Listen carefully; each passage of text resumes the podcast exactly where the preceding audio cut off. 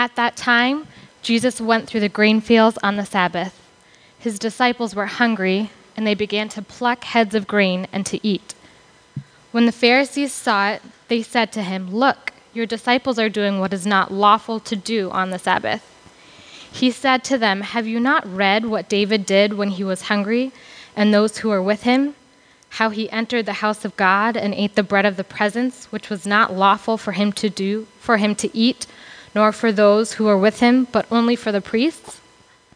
Or have you not read in the law how on the Sabbath the priests in the temple profane the Sabbath and are guiltless? I tell you something greater than the temple is here. And if you had known what this means, I desire mercy and not sacrifice, you would not have condemned, condemned the guiltless, for the Son of Man is the Lord of the Sabbath. He went on from there and entered the synagogue. A man was there with a withered hand, and they asked him, Is it lawful to heal on the Sabbath? so that they might accuse him. And he said to them, Which one of you who has a sheep, if it falls into a pit on the Sabbath, will not take hold of it and lift it out? Of how much more value is a man than a sheep? So it is lawful to do good on the Sabbath. Then he said to the man, Stretch out your hand. And the man stretched it out, and it was restored, healthy like the other. But the Pharisee went out and conspired against him how to destroy him. Jesus, aware of this, withdrew from there, and many followed him and healed and he healed them all and ordered them not to make him known. This was to fulfill what was spoken by the prophet Isaiah.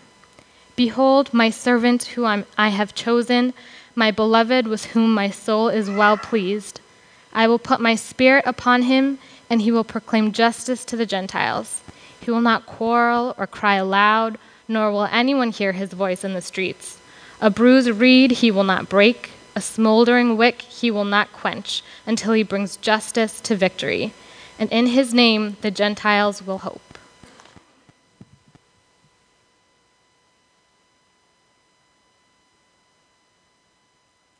Am I on? Yeah, good. How's everybody doing this morning? We're glad uh, that you're here with us. Uh, this, this piece of scripture reminds me of a story that my sister's pastor tells of uh, his first job as a pastor. He had just come out of seminary. Uh, he was a real lively guy, real energetic guy, enjoyed life, enjoyed people. Uh, he also enjoyed wine, uh, and he was known to have a glass of wine or two with dinner or out or, or, or whatnot.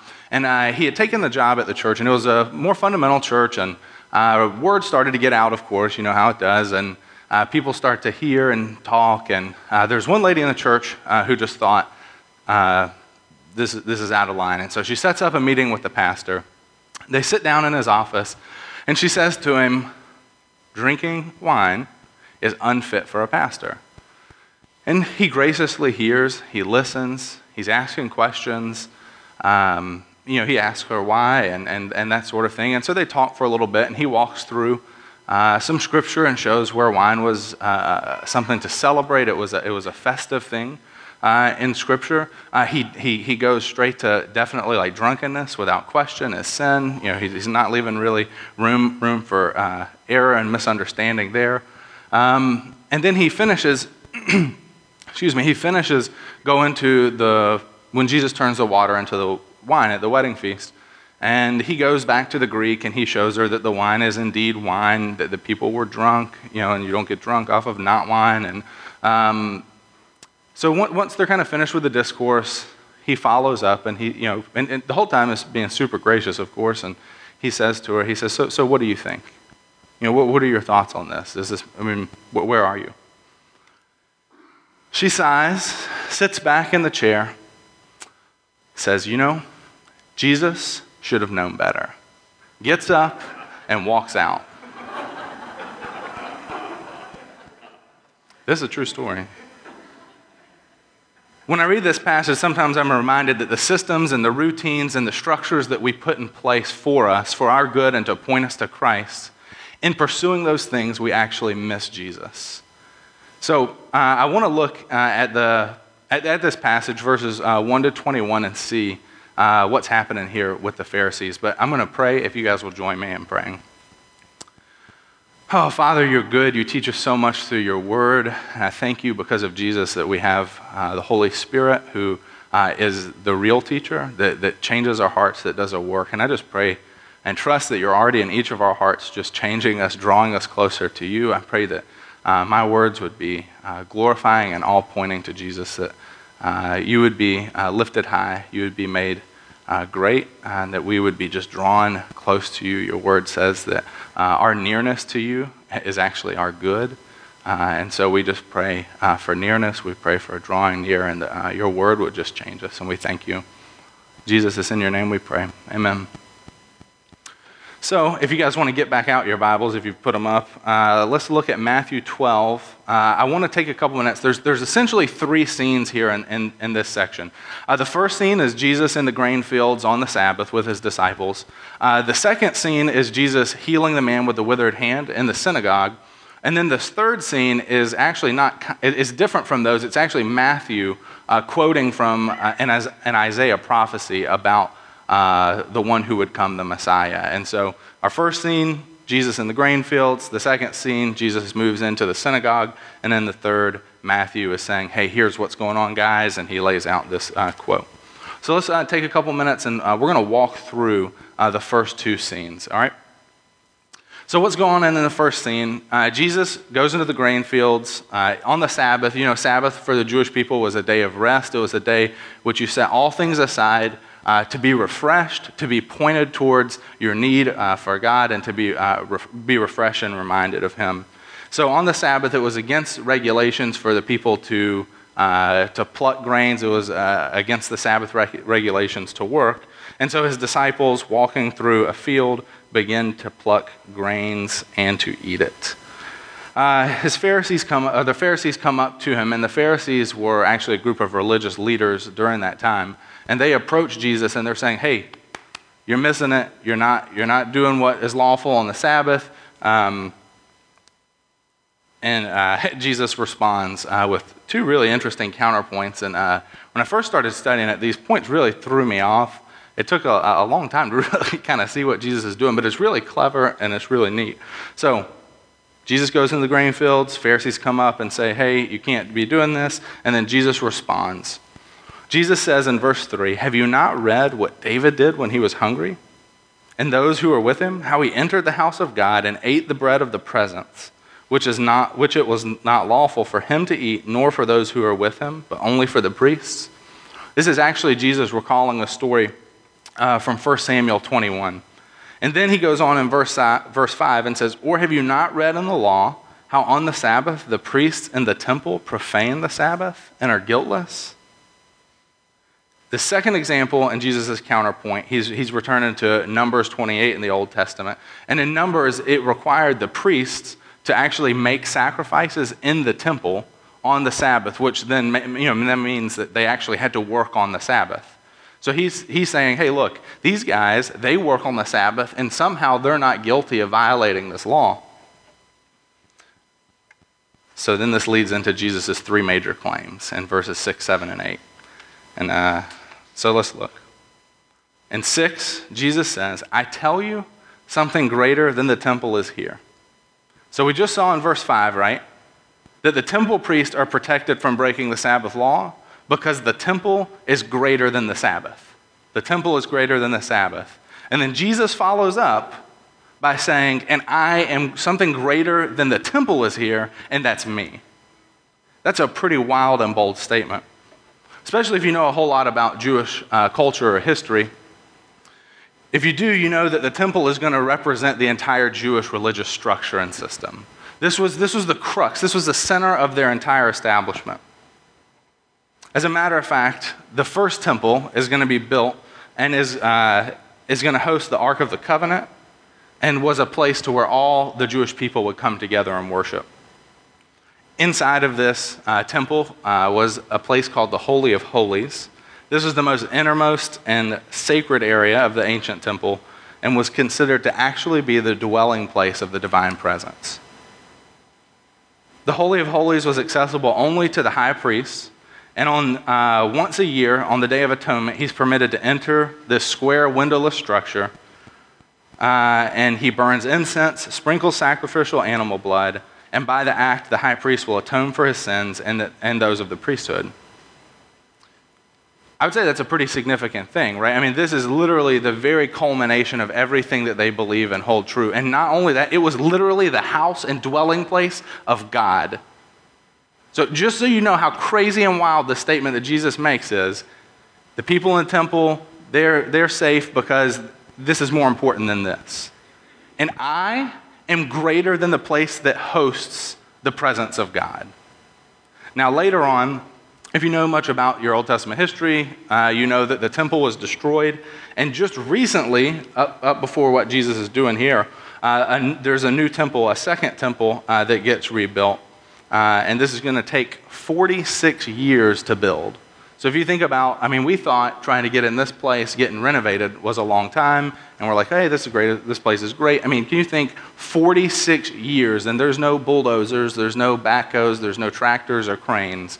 And we're talking about building something with some pretty primitive tools. I mean, so this is, this is a significant structure. And you got to think the sentimental value, I mean, of the first temple, and now they've rebuilt the second temple, and it's like, yes, here is our temple again. It's back in place. We're back in business.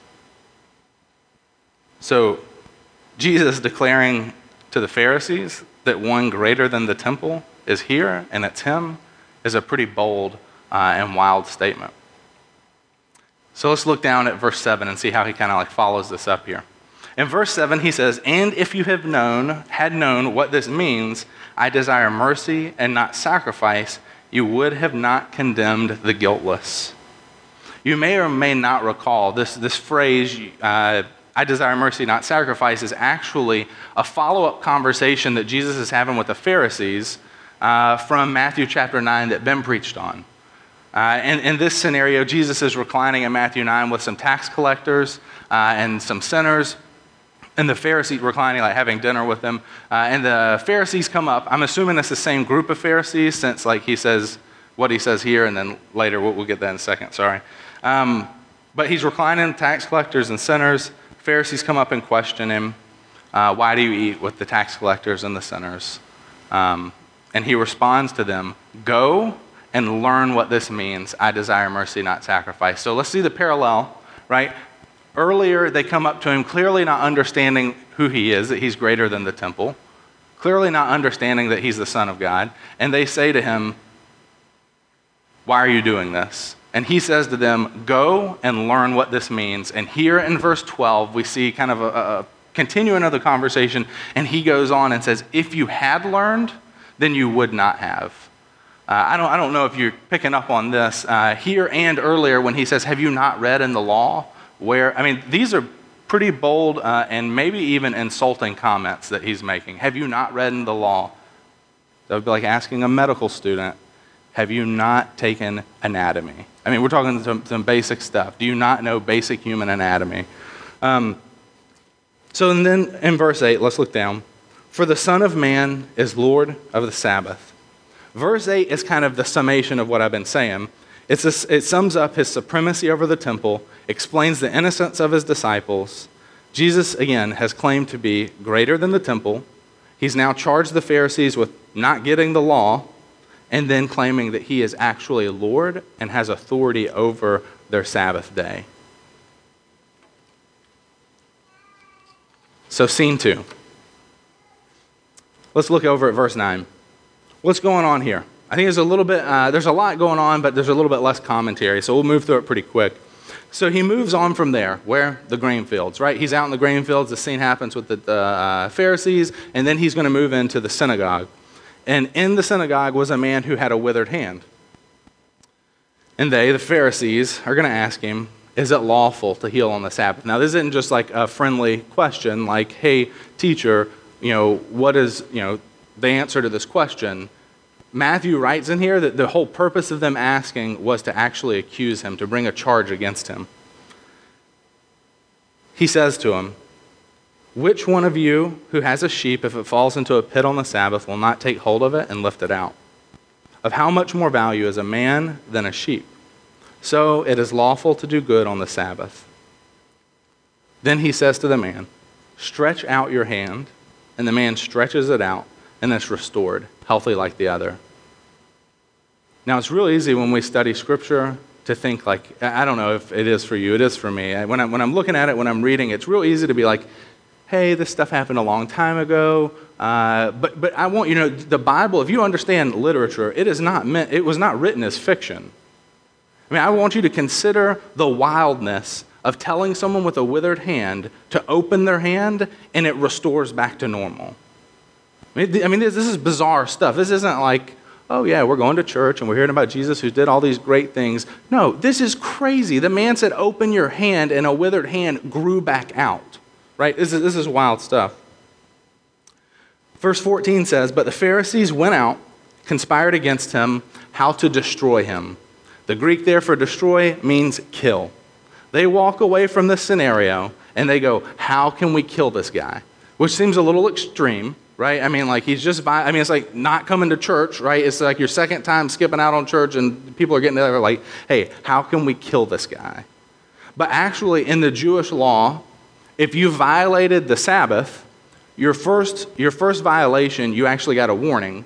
And then if you went and violated it again, it was actually means for stoning, for death. And so it's interesting. I, I, just find it interesting that they went out and they found Jesus and his disciples doing something on the Sabbath, trying to bring a charge against him. He obviously defends himself pretty well. And then they go and they make another charge against him. And then they're going off and they're conspiring uh, to get rid of him. They obviously don't believe that Jesus is who he says he is, or they wouldn't be conspiring to kill him. Then uh, Jesus' withdrawal. Jesus is now aware that they're conspiring to kill him. He withdraws from the place. Many follow him. He healed them all and ordered them not to make him known. This was to fulfill what was spoken by the prophet Isaiah. And there's the close of our second scene. And real quick, I'm just going to give you, I'm going to, we're going to talk about the scene three, the Isaiah prophecy at the end. Uh, but I think it's really just because I'm a nerd and I think it's cool. Uh, this actually is the longest sustained quote of the Old Testament in the entire book of Matthew here in Isaiah. Pretty cool to me. All right, so uh, one, one major theme that I want to focus on, right? And it's not just because it's the one major theme in this text. I think it is kind of the, the, the crux, I think it is the centerpiece. But but it's a, I want to focus on a theme, and that's why I love that we're going through the book of Matthew, that we're taking big chunks. We can see this thing as a narrative, as a story. We can see where things are happening consistently through rather than just seeing very small snippets and then trying to draw some propositional truth from it. We can see that a conversation was happening with Jesus and the Pharisees. He says, Go learn. Then later on, he's going to say, If you would have learned, you wouldn't be doing this. And then other places in uh, the Gospel of Mark, and then even later in Matthew, Jesus is going to unpack this a little bit more. Now, I don't know about you, but whenever I read, I desire mercy, not sacrifice, uh, it throws me off a little bit. I don't know. I was talking to Kelly about this uh, this week, and I was like, I don't know. I just I can't put feet to it. Like I desire mercy, not sacrifice. Like at first take, I'm like, is does God? Is He saying He wants to be merciful to us and not us be sacrificial? Is He saying that like he wants us to be merciful to other people? Is he saying that, I mean, because if you sacrifice, you're sacrificing to God. Is he saying he wants us to be merciful to him? Like, I, I don't know, that just kind of uh, threw me a little, uh, uh, threw me off. But if you remember, when Ben preached on Matthew 9, he actually showed us that this is a quote that Jesus takes from the book of Hosea. And so if you go back to Hosea chapter 6, uh, the prophet is like laying out an indictment on Israel and Judah. Essentially saying that they've turned their worship into a profit for themselves, they've turned their religions, religious systems into systems of exploitation, and he is like speaking condemnation and destruction like over this group. And this is what Jesus is quoting here out of that chapter to the Pharisees.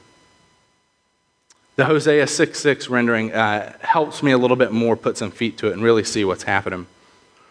It says, For I desire steadfast love and not sacrifice, the knowledge of God rather than the burnt offerings. The difference here is steadfast love and mercy. And if, I mean, you get down to the root of it, they mean the same thing. But the idea of like, God's like saying, Jesus is saying to these Pharisees, you don't understand what God wants isn't a bunch of sacrifice. What God wants is steadfast love. Now, that makes a lot more sense to me, and that clears it up for me, and I hope it does for you. And if you want it unpacked, you can look at what Jesus says a little bit later.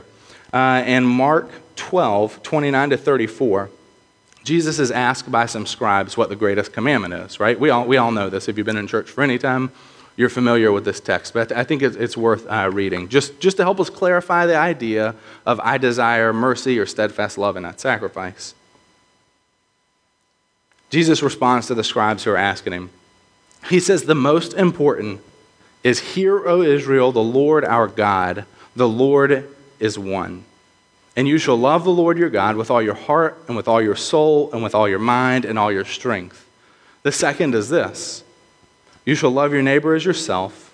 There is no other commandment greater than these. 32. The scribe responds to Jesus and says, You are right, teacher. You have truly said that he is one, that there's no one other beside him, and to love him with all the heart and all the understanding, with all the strength, and to love one's neighbor as oneself is much more than all whole burnt offerings and sacrifices. And when Jesus, I love this, uh, and when Jesus saw that he answered wisely, he said to him, You are not far from the kingdom of God. Now, I want you to see the drastic difference between his response to the Pharisees and his response to the scribe. The Pharisees had ulterior motives, they were doing something else, and Jesus responds essentially quoting a prophecy saying, You don't understand your own law and I'm actually quoting first from Scripture that is speaking condemnation over you and what you're doing. And then to this scribe, he says, You are not far from the kingdom of God. I think that's significant. So, for us as we look at this and we can see like God's heart is clearly, He does not want a group of people. And you can go anywhere in Scripture, beginning to end. You can look at Isaiah's prophecies, you can look at the Psalms, you can look at the letters that Paul writes, you can look at the Gospels, and you will see one consistent theme a God who says, I don't want your things, I don't need your things, I want your heart. He is not after us to do a bunch of good things. He's not after us to make great sacrifices. He is after our hearts. He's after our hearts. So let's look at what the difference between sacrifice and steadfast love is. Think about it. Sacrifice is temporary, right? We make a sacrifice, it's temporary, it's to get somewhere, it's to keep going, it's to get past something. And sacrifice in and of itself isn't actually bad, it's actually a good thing. God actually institutes the sacrificial system. It's good for us to sacrifice, it's healthy for us to sacrifice for the glory of God, for the good of other people. It's good for us to tithe. It's good for us to be generous givers. It's good for us to obey Scripture and lay down our lives. He, Jesus is going to call us to sacrifice. There's no question about that. Sacrifice is good. It's good for us to give up our time to share the gospel with people. It's good for us to give time to serve one another. Again, don't, don't hear anything different. Sacrifice is good. But sacrifice separated from love, sacrifice in and of itself, is actually super dangerous. I was thinking about it this week and I thought, what, what, what, is, what, what is our real motive in like sacrificing, right? Like if we're talking about religious sacrifice, if we want to make some sort of sacrifice, I, I, and I came up with two ideas, and I think that one, sacrifice can be a way that we uh, Sa- sorry, sacrifice can be a way that we pay God to get somewhere. Either that somewhere is maybe to Him, maybe we don't understand the gospel, maybe we don't believe the gospel, and we think that we have to measure up and make really good religious sacrifices and give lots of good things up in order to get ourselves right before God so that He'll be happy with us, or at least willing to put up with us. Sacrifice can be a way for us to try to make up for our wrongs. Or, and this one is uh, really scary to think about, uh, maybe it's a means by which we try to use God to get somewhere else. Maybe it's a way that we make deals, we make, hey, I'll do this if you can do this for me, God. And the real danger is there is, I don't know if you've ever seen a puppet, but usually the puppeteer holds the strings and the strings are attached to the puppet. Make that analogy for yourself. And what, you know, for us, Do we make sacrifices so that we can try to like play puppet with God and get him to do what we want him to do? So sacrifice in and of itself is dangerous. But steadfast love, contrasting, is real. Steadfast love is long term. It's steadfast love is something that shapes us, it forms us. I don't know about if you have family or you're married, but you know that steadfast love for someone or something totally leads you to sacrifice. It totally reshapes the way that we think and the way that we function. Think about the loving relationships that you're in now or that you've been in, right? They're not shaped by how much you can do for one another, at least if they're like healthy relationships. Your relationships are shaped by love for one another, right? Not on how well you can do things or how much you can get done. Steadfast love is long suffering, which is actually uh, mercy. Um, it's real, like I said, it is sacrificial. And I mean, think about it. Just do me a favor. Think about it in your own life. You know the difference between some, when somebody's like making a sacrifice to serve you and when they're doing something motivated by steadfast love. Husbands, wives, right? I mean, you know when like when somebody's doing something just to get by or to get somewhere, you know, our friends, our family, you know what it's like to be invited to a party that you found out about that you weren't originally invited to and somebody's willing to like sacrifice, you know, so that you can actually get there and be there, but you weren't invited because somebody loved you and really wanted you there. That sucks. That's never happened to me though. Um, I wish that were true. All right. Um,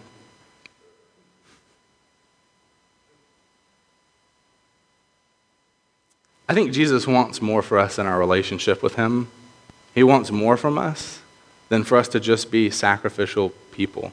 I think He wants us to be sacrificial people, but I think He wants us to be sacrificial people that sacrifice because our hearts are for Him and love Him. So, back to the temple and the Sabbath. The entire function of this temple and Sabbath, this religious system, was to actually point people, if you understand the scriptures, if you understand the New Testament and how they interpret and understand the Old Testament, you know that the entire function of the Jewish system was to point people to God and to deal with their brokenness. It was, a, it was for them to come under God, to draw near for their good and the good of the people who are around them, and for the joy and the glory of God.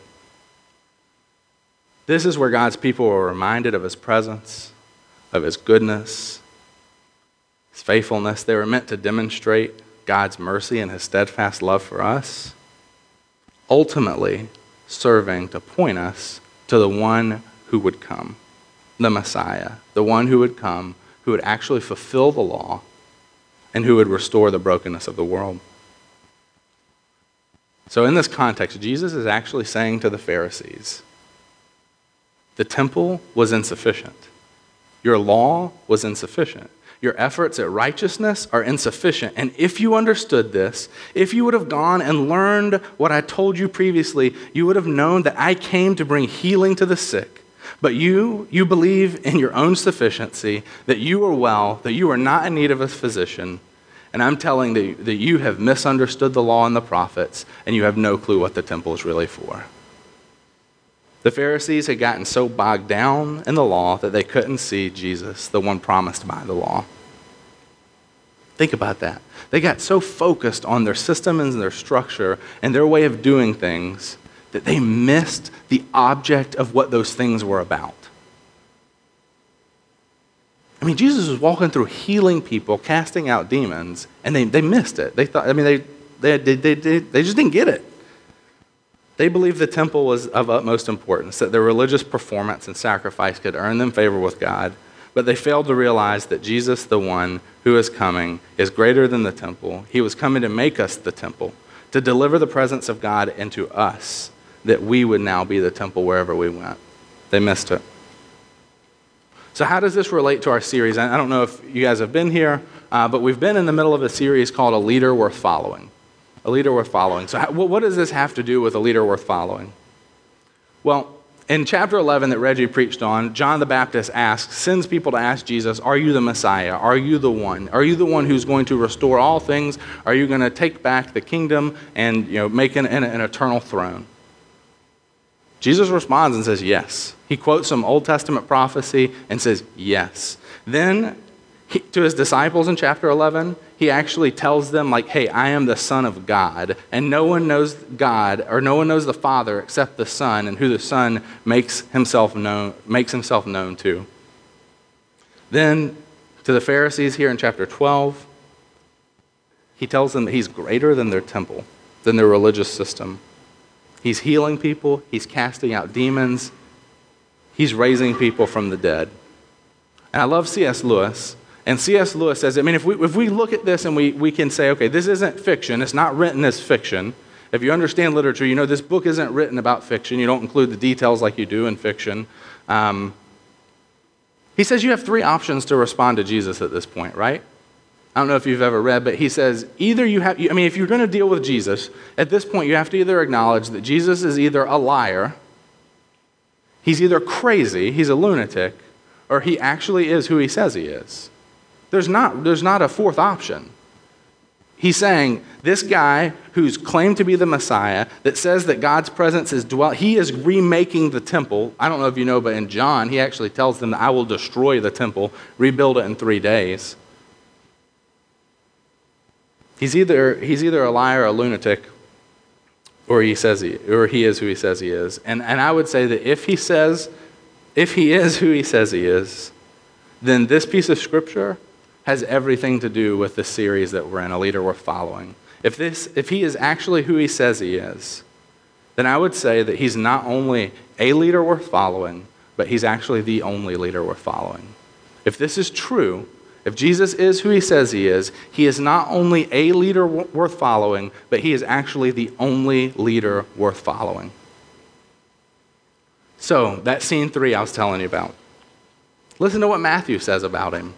He's, quote, he's quoting Old Testament prophecy from Isaiah and says, Behold, my servant whom I have chosen, my beloved with whom my soul is well pleased. I will put my spirit upon him. He will proclaim justice to the Gentiles. He will not quarrel or cry aloud, nor will anyone hear his voice in the streets. A bruised reed he will not break, and a smoldering wick he will not quench, until he brings justice to victory. And in his name the Gentiles will hope. I found a summary of this, of this third scene that I'm just going to read that I just thought was uh, super good. Um, so just, just tune in and hear what this is actually saying here. This text is saying that Jesus, the ultimate fulfillment of the Spirit anointed, divinely chosen, and beloved servant, that in the short term through his ministry, he will demonstrate not resistance to, but withdrawal from hostility until the appointed time comes for him to die. Meanwhile, he treats the outcast and vulnerable with tenderness and gentleness. But also through his life, death, and resurrection, he will demonstrate his conquest over death. He will bring victory and justice for all the people of the world, which will entail salvation for those who acknowledge his lordship and condemnation for those who do not. To me, this sounds like a leader we're following. And if you believe that he is who he says he is, then he's really the only leader we're following. There's a lot of promises that we have from leaders right now about how things will be better, how things will change. And I just want to remind everyone that we have one leader that we follow. His name is Jesus, and he does and has demonstrated his ability to make things new, to give us a better future. He's actually dealt with our greatest enemy. No matter the economic system or political structure that we have, we still have to deal with death, right? I mean, there's still an end. And Jesus here says, I have dealt with this. So, just like the lady I mentioned uh, at the beginning who approaches her pastor, uh, and it's somewhat of a funny story, you know, it makes me laugh when I think about it.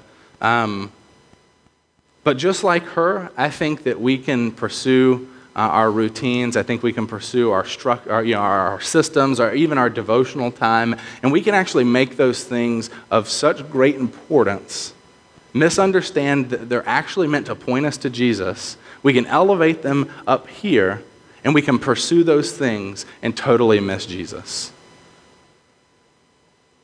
Consider for yourself how, how, does this play out for you? Is your relationship with Christ is it motivated by sacrifice or steadfast love? I thought of some a couple questions that may help us kind of like answer this, right?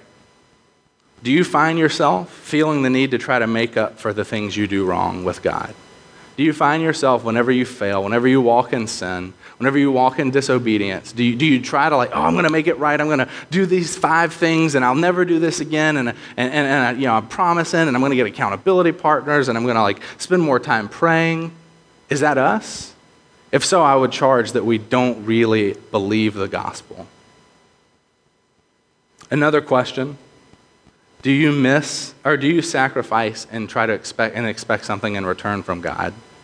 Are you the puppeteer who's trying to string God along to get what you want? If so, there's good news. If so, there's good news. Hebrews 4 14 to 16 reads, Since then, we have a great high priest who passed through the heavens, Jesus, the Son of God. Let us hold fast our confession. For we do not have a high priest who's unable to sympathize with our weakness but one who in every respect has been tempted as we are, yet without sin. Let us then with confidence draw near to the throne of grace that we may receive mercy and find grace to help us in, in our time of need. I can tell you this as we draw near, you will be transformed. And what he does to us, he wants to do through us. In our families, in our missional communities, in our church, in our neighborhood, where we're called to live out on mission. Let's draw near. Let's draw near and be transformed. Yesterday, I was at uh, Buona Cafe, uh, just kind of had planned to finish this uh, sermon up a little bit and just uh, hang out and get some coffee. It's pretty good coffee.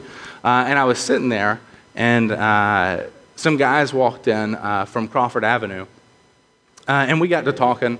Uh, Crawford Avenue is a Baptist church in, um, in Harrisburg. They just moved out from Evans down into Harrisburg, and uh, they want to see the gospel uh, reshape um, the neighborhood that they're in.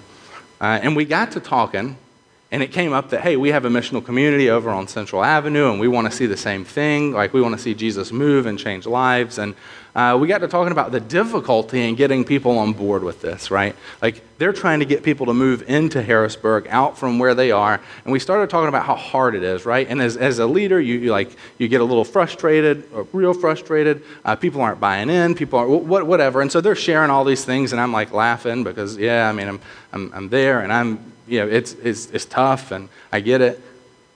And, and so we're sitting there talking he was like, I'm just trying to find, I need to find ways to get people down here. If I could just get them down here. And man, the Spirit just like moved, and I just like heard. The Lord was just so clear. He was just like, Do you really want people down here who aren't coming down here because of the gospel, because of their steadfast love for me? Do you really want people to be sacrificing? Because when we sacrifice, we do expect something in return. When we come down there, when we go into ministry, when we go into the mission field and we go because we're sacrificing, we're just like the Pharisees and we'll feel a need to get recognition, right? We'll need to boost ourselves up and we'll need to talk about it. We'll need to get attention. We'll need to pray in public and show how much we're giving and because we'll need other people because it's really not about what God's doing in our hearts. It's about getting approval from people or doing enough good things so God can see and so he'll do something for us. And I'm telling you that He wants something better. And as we're in our missional communities, and over the last year, we've been talking about hey, how do we reach out? How do we how do we do this? How do we do this? Look, we could have a thousand different events up here, a thousand different trainings. We could go through a thousand different methods, but I'm going to tell you there's only one thing that matters. Do you know the steadfast love of God? Are we pressing into this? Trust me, when we look at Him, we will see the rest rightly. When we look at him, we will be led to sacrifice in ways that are beautiful and aren't about propping ourselves up. Man, I just want to call us, I'm calling myself, let's press in. Let's press in that because of his steadfast love and because his steadfast love led him to sacrifice on our behalf, we can find rest in that. And like Ben preached the other week, out of that rest, out of knowing intimately his steadfast love, we then have bravery. We then are tuned into what the Spirit is doing. Because I want us to know, like, as the Spirit is like the Spirit is like gone before us, He is the ultimate missionary. Right? He's doing work in our neighborhoods and in our communities long before we're there, and He'll continue it long after we're gone. He doesn't need us, He desires for us to know Him because it's good for us. It's good for us. And I just, I just want us to press in.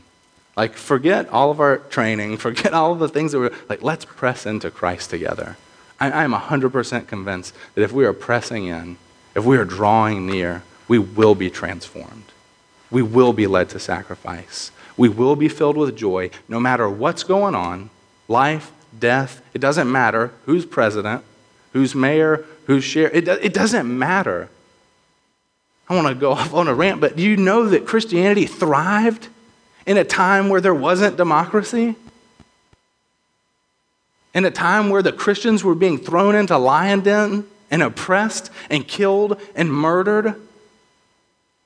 People who didn't get to go on vacation on the weekend, who didn't get to take breaks every two hours throughout their workday? And it was just as much real for them as it is for us. Our systems cannot save us, they're insufficient. The systems that we have point us to our need for Jesus. He is the Messiah, He's the hero, He's the one who can make it right.